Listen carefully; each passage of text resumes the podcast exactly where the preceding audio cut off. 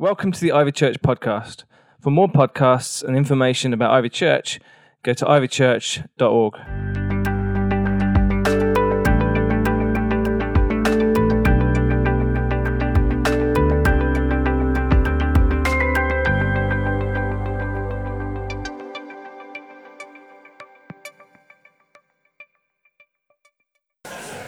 Okay. So, Zoe and I were in Venice this week. Ah, you know, in between that, we're going to Barcelona on Wednesday. Little bits of foreign travel, you know, just a little bit here, a little bit there. Rather than taking one big holiday, we're kind of breaking it up into different places, and it's good. And I was, I got on a, one of those boats, and um, it's like a big bus really on the water. And uh, only just got there, and the driver's there, and I wasn't sure we were on the right bus, so I kind of leaned in my best um, signore. And he looked around like, oh, an Englishman, obviously, but he's learning the language. So he looked at me, si. And I asked him the name of the place we were going, and he, he nodded. And then I said, uh, merci beaucoup. uh, which was kind of like, and then he just looked at me like, and carried on. Because it turned out I wasn't, I, I, felt out of place at that time. I wasn't in the right place. I didn't understand the language, and he didn't understand what I was doing on his boat. But do you ever feel like that, kind of out of place? Like even when you're coming into church or into a church building, you can, you know, it's meant to be, church is meant to be a place where we help everybody to feel welcome. We want to do that, but actually it's a forbidding place for people to come into from the outside and come in, in into any kind of church setting, isn't it? Most of us, lots of us could probably remember, you know, unless you kind of been brought up in church, at some point you were sort of brave enough to come along, maybe somebody invited you. That's usually how people come most people don't just turn up at the church, but if somebody invites them and says, "Hey, will you come along with me?" Then people do that, and uh, and you know, but it's possible. Even people could be in church a long, long time and never really feel like they, they fit in, and um, you know, we don't want that to be people's experience at Ivy, but we know it can be the case. And um, last week, if you were here, you might remember I was praying about this idea of, of a house and um, like the house being your life, and we kind of went on this uh, time where we, we invited Jesus to come into every, every room of the house. And it was like looking in the past and the present and the future, and that He was in there and His, his Holy Spirit was there just to, to cleanse out, to clear out, to get rid of the rubbish, and to be able to bring in the good stuff that He wants. Who was here for that? Quite a few people. Great. And as I was thinking about this, this in the week, this picture of a house kept coming back to me. Actually, there's one particular room in the house I was thinking about, which was the dining room. Because the dining room table is actually, in terms of the kingdom of God and what God wants to get accomplished, the most dangerous bit of furniture in your house. Maybe you don't even have a dining room, but um, where do you tend to eat your meals these days, mostly? Just turn to the people around you. Where do you tend to mostly eat your meals?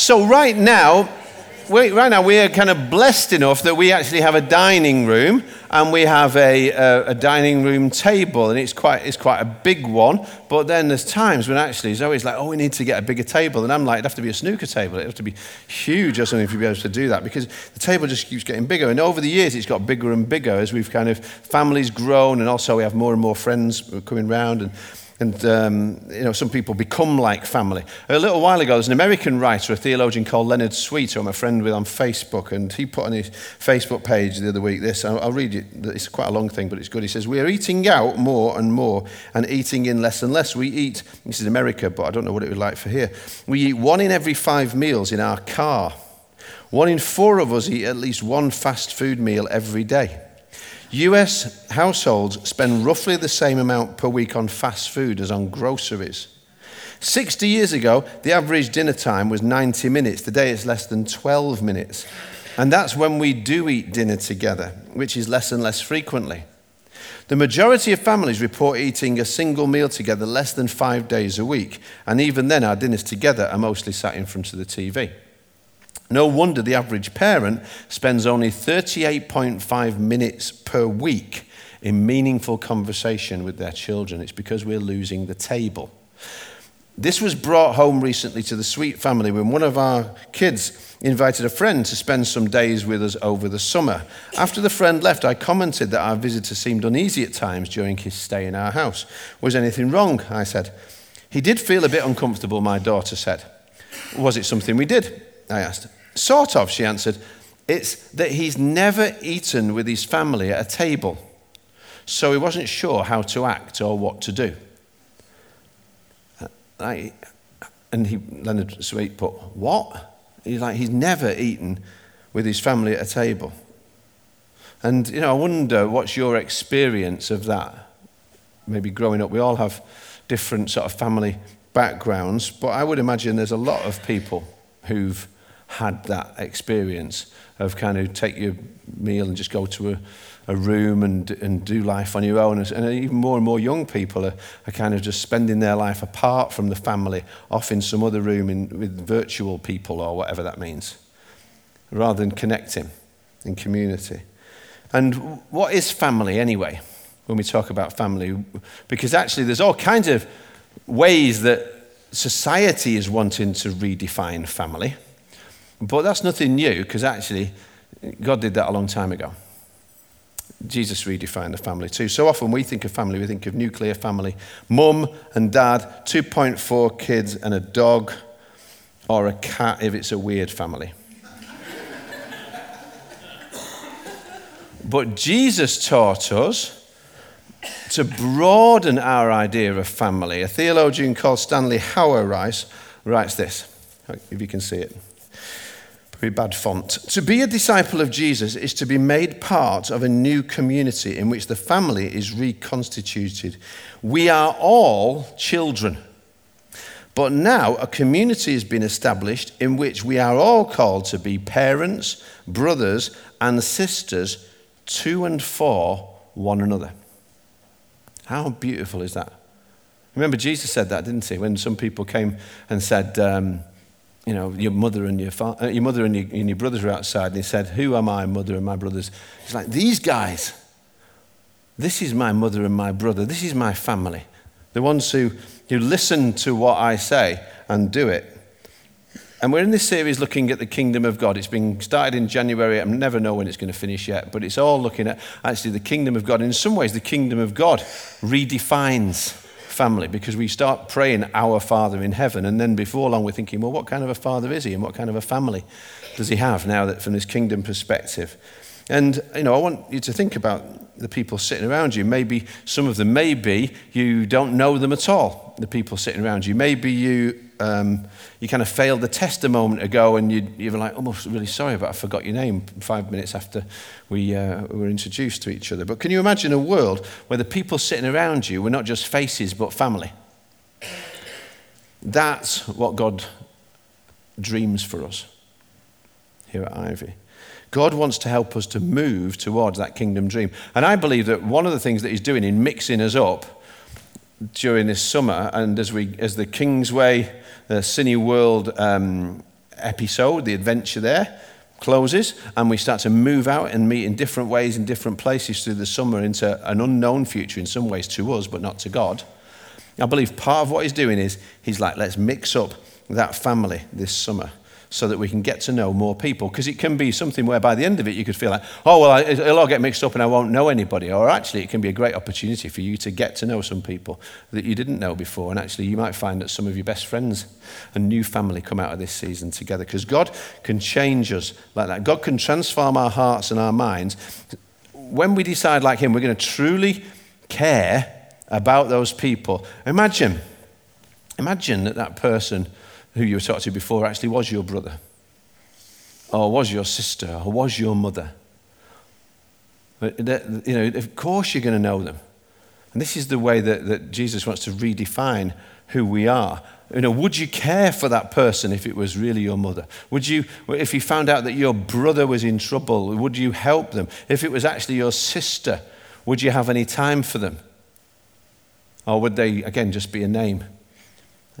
And we're going to have great opportunities for this in the weeks and the months ahead when we learn to extend hospitality to each other because it's going to mean that we get inconvenience. It's going to mean we get pushed around. But the word hospitality, most often translated in the New Testament, hospitality, literally means love of a stranger. That's what hospitality is. It's not just having your friends round. That's not hospitality. It's love of a stranger. Hospitality is the practice where we open our lives, open our hearts, open ourselves up to another person. And hospitality is how we can build those stronger, beautiful relationships, which is God's dream for us, because hospitality turns strangers into family.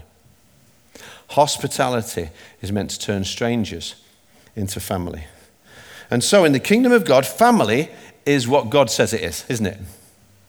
And what does God say it is? God's God's plan for family is church. See, for God, church was never about a building.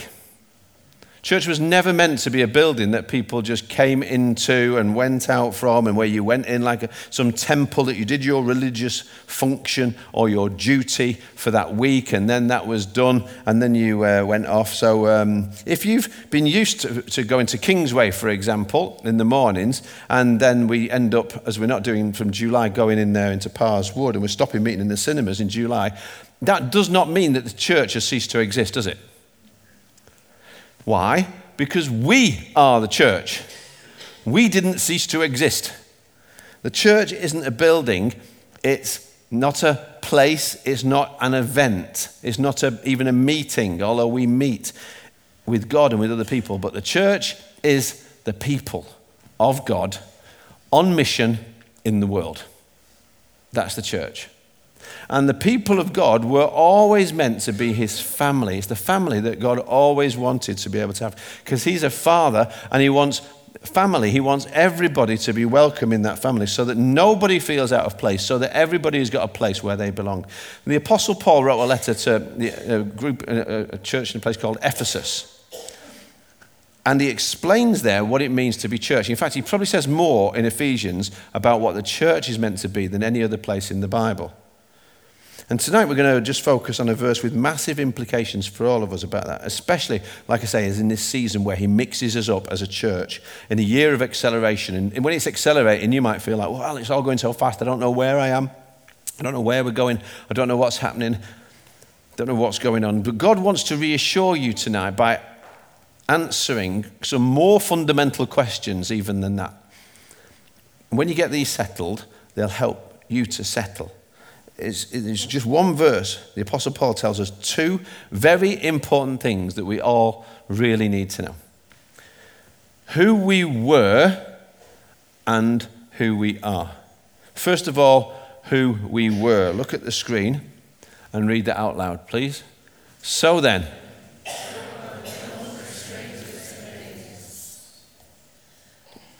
aliens? What's he talking about? Aliens? It's like, Martians and no, he's not talking about that, obviously.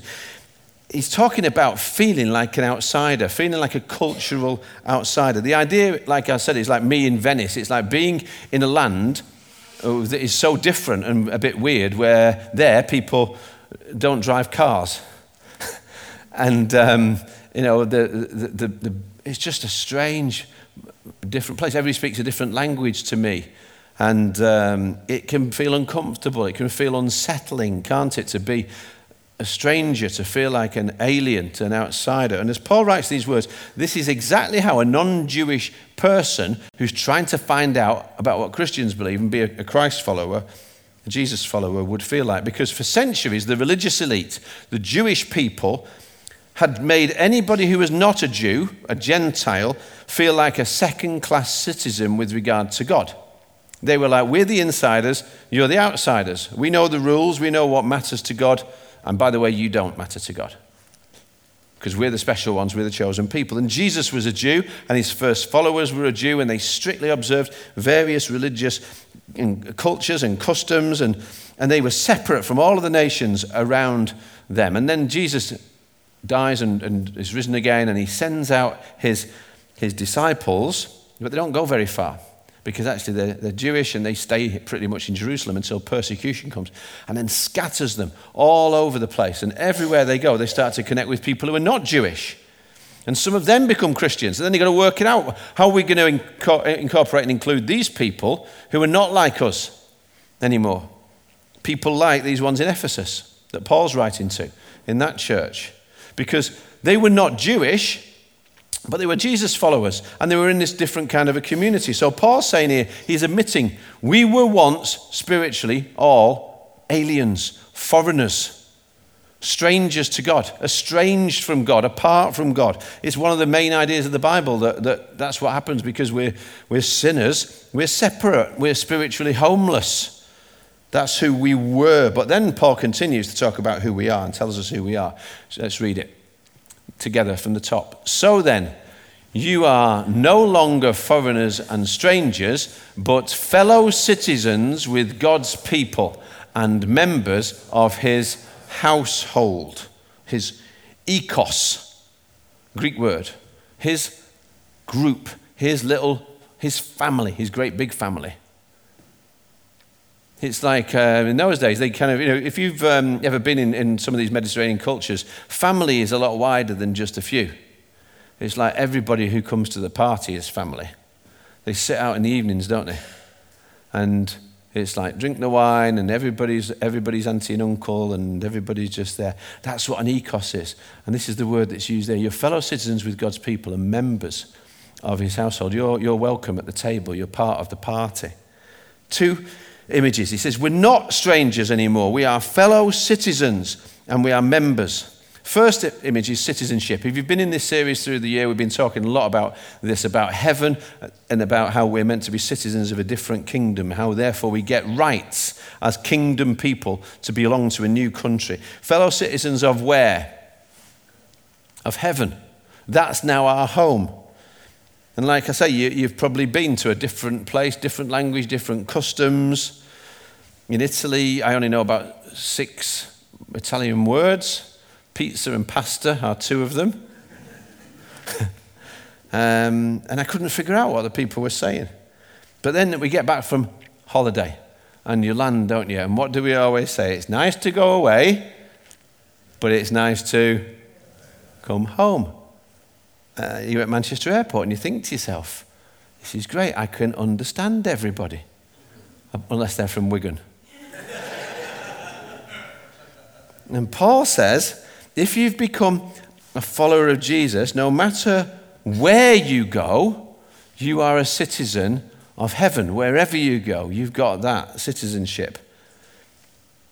So I think we've got a picture of just like British citizenship just to help us. You know, there's a, a process that needs to take place. Nobody's, isn't it? in a sense, this isn't that you're naturally born a citizen. You become a citizen, the Bible says, because you, you put your trust in Jesus Christ when that happens, it's like now you become part of a different nation, a different group of people on the earth. So, after that, next one is that we become mem- members of God's household. I want to spend a bit more time on this second picture, the household. We're members of God's household because Paul moves from a, a geographic picture, if you like, to a family picture. God is a king, and he's king over a country, but he's also a father at the head of a family. And you want to picture him at the head of a table. There's something more intimate about that kind of language, isn't there? It's like, oh, you were a stranger, but welcome home, welcome in. Take a seat, be at the party. This is where strangers are welcome and where strangers become family. In a family, you sit together at the table. You get uncomfortably close to each other sometimes. You share each other's things, whether you want to or not. We used to sing a song in our family which was about sharing, to make the children share in a way even when they didn't want to share. It was like psychological torture, basically, to make them share things.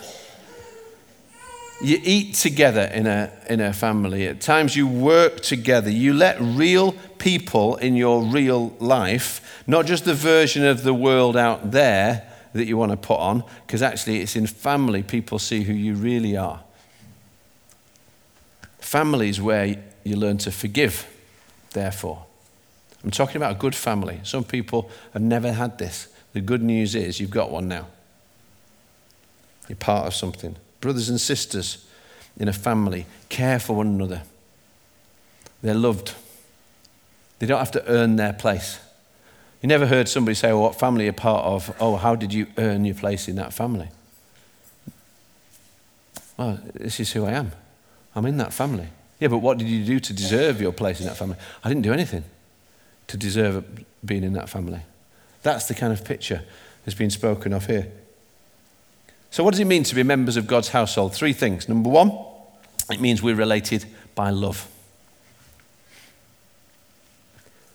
Family is related by what? Blood. So are we. In God's family, we're related by the blood of Jesus Christ. The same blood that was shed for me was shed for you and the person sitting next to you. And blood is thicker than water, so we are related by blood. Love is the foundation. It was, it was love that made that blood be shed. Love is the foundation of God's house. Love is the walls of God's house. Love is the floor of God's house. Love is the nails that hold God's house together. His household is held together by love. Another one of Jesus' first followers, the Apostle John, wrote this Dear friends, let us love one another, for love comes from God, and everyone who loves has been born of God and knows God. God is love, and He's given us this command anyone who loves God must also love their brother and sister. Say must. Must also, anyone who loves God, is this an option? Must also love their brother and sister. If you're not willing to do that, God says, don't pretend that you love me. And that's hard, isn't it? Because to be honest with you, I find God pretty easy to love, but I find people sometimes less so. Not looking at anybody in particular if you're not willing to love other people like a brother and sister, I mean, actually, this, of course, should extend into families, but then it goes beyond that. If we're saying, like, God has redefined family, we should love one another like this. God is love, and love binds the family together. And this isn't, I'm not talking about this rom com kind of love that's all about feelings. This is not about how you feel, it's about how you choose. This is, not, this is a decision to love, not just a feeling to love. At times, you won't feel like it. At times, I don't feel like loving. It's the kind of love that we got from God because God is love. It's the kind of love that went to a cross for us. Real love is costly. Real love is a, is a verb. Real love is sacrificial. Real love gives away. Real love means that I lay down my preferences and my comfort for the other person, for my new family. John goes on to say, this is the kind of love. It means that we lay down our lives for one another's, like Jesus did for us because we're related by love. And number two, being part of God's household also means we're accepted by grace. We're accepted by grace. We all come from different places and backgrounds. I love that about our church. We've got such a great mixture of all kinds of different people with so many different nationalities and people, all kinds of different stories and struggles as well. But we're all accepted by grace into the same family. Why? Because we're all on the same journey. We're all finding our way back to God. We're all trying to find our place and fulfill our purpose around here. And we might be at different points in that journey, and you might have been walking that journey a little bit longer than somebody else, or you might be just starting on the same journey. That's okay, because here at Ivy, the way we see it is you can belong before you believe. Some places, some churches, it might be if you believe all these different things, then we'll probably let you belong. But actually, the way Jesus did it was that he had all kinds of people who followed him for about three years who didn't seem to get it much at all. And he said, Your disciples, even though they didn't have much of a clue about who he was and what they were for and what this Christianity stuff was. So, therefore, we think it's okay if some people just come along to the church and you're here for the journey and you're checking it out and you're checking us out and you're trying to find out, is this real? And the way they often, and it's fair, people will find out whether or not they think he's real is if we're real with each other. And they'll find out about his love if we love. And the reason that so often the church has been so bad at this is because we've been really bad at the horizontal stuff while talking a lot about the vertical. And people have said, Really? You can belong here. You are accepted here because it's a family. And that's what happens in a good family. You don't lose your place in a family. You can't. Joel's sitting at the back. He's my son no matter what. He's always going to be my son. He's always going to be in my family. He is family. And this is God's family where nobody's perfect, but all things are possible. So everybody's welcome. And those of us who made that decision to put our trust in Jesus Christ, something happens in that moment. We become part of the family of God, and we know it's only by grace. Only grace can make that possible. And we're saved by grace, we live by grace, and so we extend that same grace to other people. In, the, in another letter, Paul writes, Accept one another then, just as Christ accepted you to bring praise to God. Romans 15, verse 7. See, the moment you decide to become part of this family and say yes to that, you become part of something so much bigger. You're part of this big family called the church. You're here, and you're part of Ivy Church, which is bigger than that. We become part of something called New Thing, which has got a, a vision to plant loads of churches all around the world. And we're part of this incredible, messy, huge thing, the global family called the Church of Jesus Christ, where dad says, you kids better learn to get on in my house. And finally, being a member in God's household also means we stick together forever. Some people have a lot of pain and hurt about the whole talk about family. It's hard sometimes as a speaker in our culture to be able to talk about family because we've had there's so much pain and hurt around even the word. But whatever it's meant for you before, good or bad, there are no perfect families. But now you can have a perfect dad and be part of a good family full of imperfect people. It's a great family because who the da- of who the dad is, and he's the greatest. And a good family sticks together, no matter what. A good family gets each other through anything. A good family believes the best about each other. A good family speaks well of each other. We fight for one another. We protect one another. We look out for one another, whatever life throws at us. I don't have to tell you, life isn't an easy journey, but it's way harder if you try and go it alone. We need each other every step of the way. We all need family to encourage us, to challenge us, to cheer us on. People who will pray for us in the lowest valleys and celebrate with us on the mountaintops. Sticking together can be the hardest thing to do. Can't it? In families. It's so easy to get offended, to get upset, to walk away, to do all of that. But good families don't just happen. Neither do bad ones. Neither the messed up ones. It's choices, it's decisions, it's patterns of relating, good and bad. This is why we have to practice loving each other.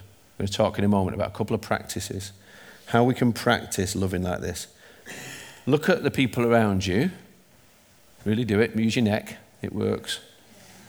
We were all once foreigners and strangers. If you're new here, and you're just sort of feeling like you're, you're getting to know people or whatever, it's your first time here, it's okay. Everybody here, we were all once foreigners, we were all once aliens and strangers, but now we're not. Now we can be family. Now we can be members together of God's household. So if you're able to stand, please stand up. Extend your hands in a Frankenstein like manner. Then turn to a person next to you and put your hands upon their shoulders. Everybody should have their hands on, on somebody else's shoulders. The music is going to go on, maestro, in a moment. That's it. Facing all one way, that's good. Yeah, make, make it like that, it's fine. Yeah, yeah, on your shoulders. Because now we're going to have a little massage. Little, little shoulders. That's it. Get the thumbs in. Get the thumbs going. A bit of music, please, maestro, for this. Bit of a, yeah. Okay, we're nearly done. The band are going to come up in a minute. I want to give you three practical takeaways. Ready?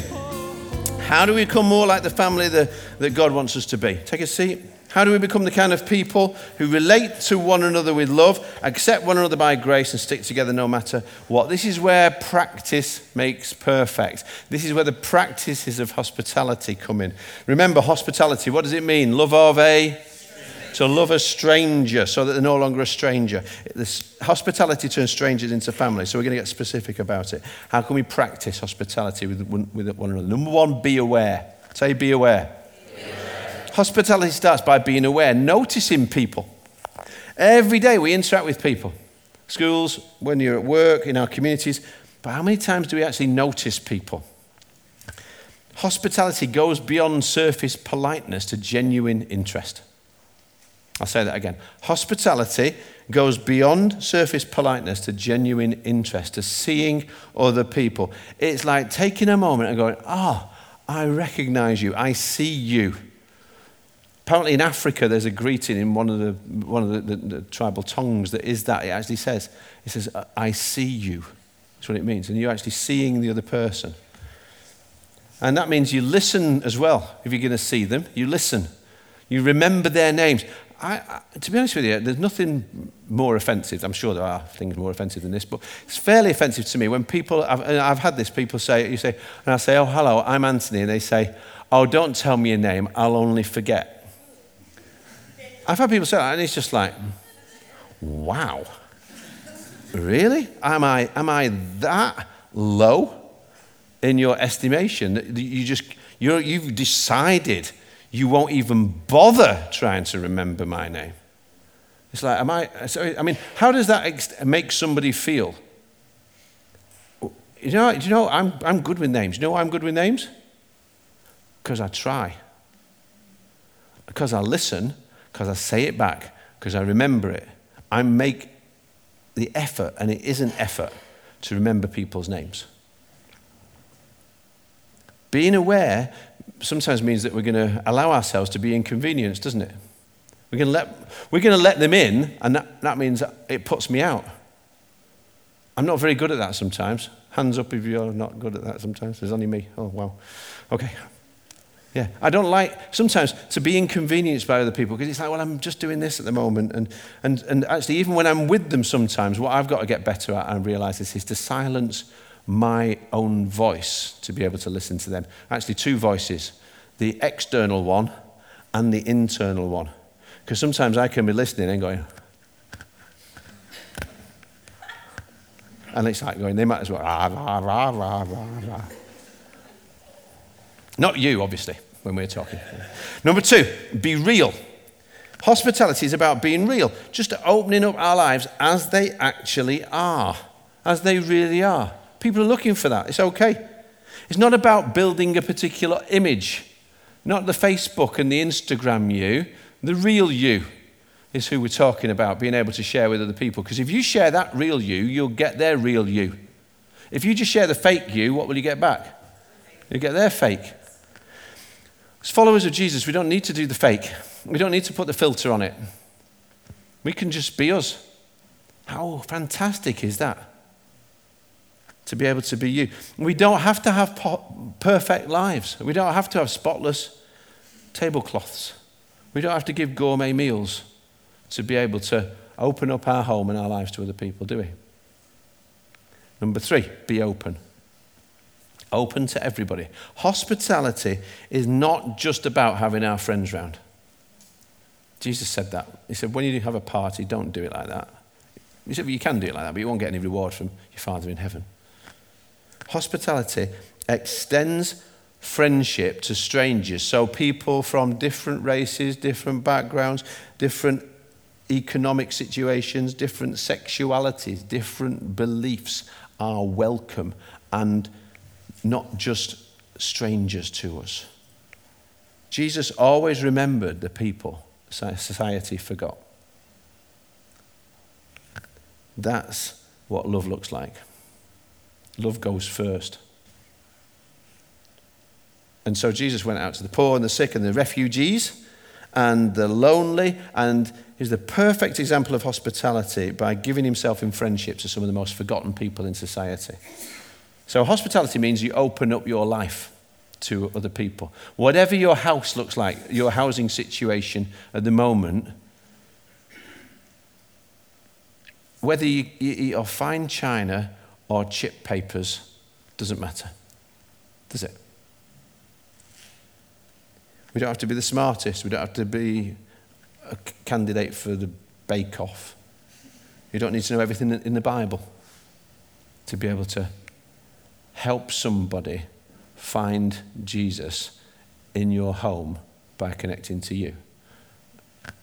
I challenged the whole church last year to intentionally invite somebody to share a meal with somebody else over the summer. I aimed, I think it was at 200 homes. That was the, the dream that I had.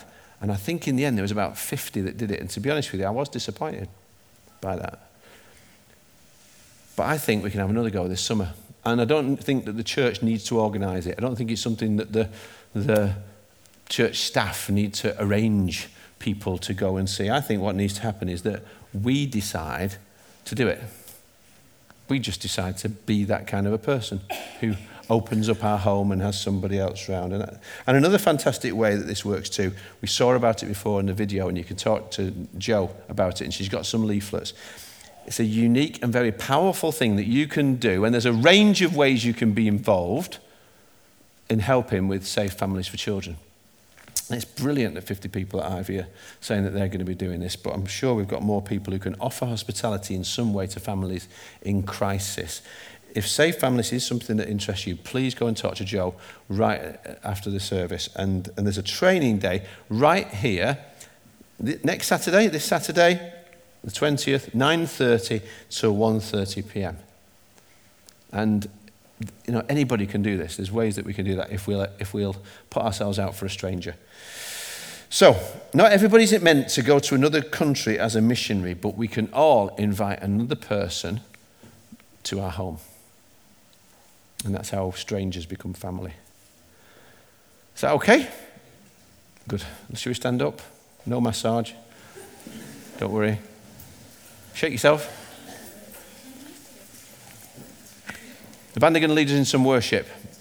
Lord, I pray that now, as we are worshiping you, that the words that I've spoken, the things that I've said that are from you, would go down into our hearts and would bring the transformation that you need uh, to make in us. We don't just want to be hearers of your word and not doers, and I pray that you'd help us to be able to think of ways that we can um, put into practice the things that you've spoken to us about. So we don't just have, have good ideas that we don't do anything about, but that we have um, commands, challenges, invitations, and opportunities from you to be more like you in the world.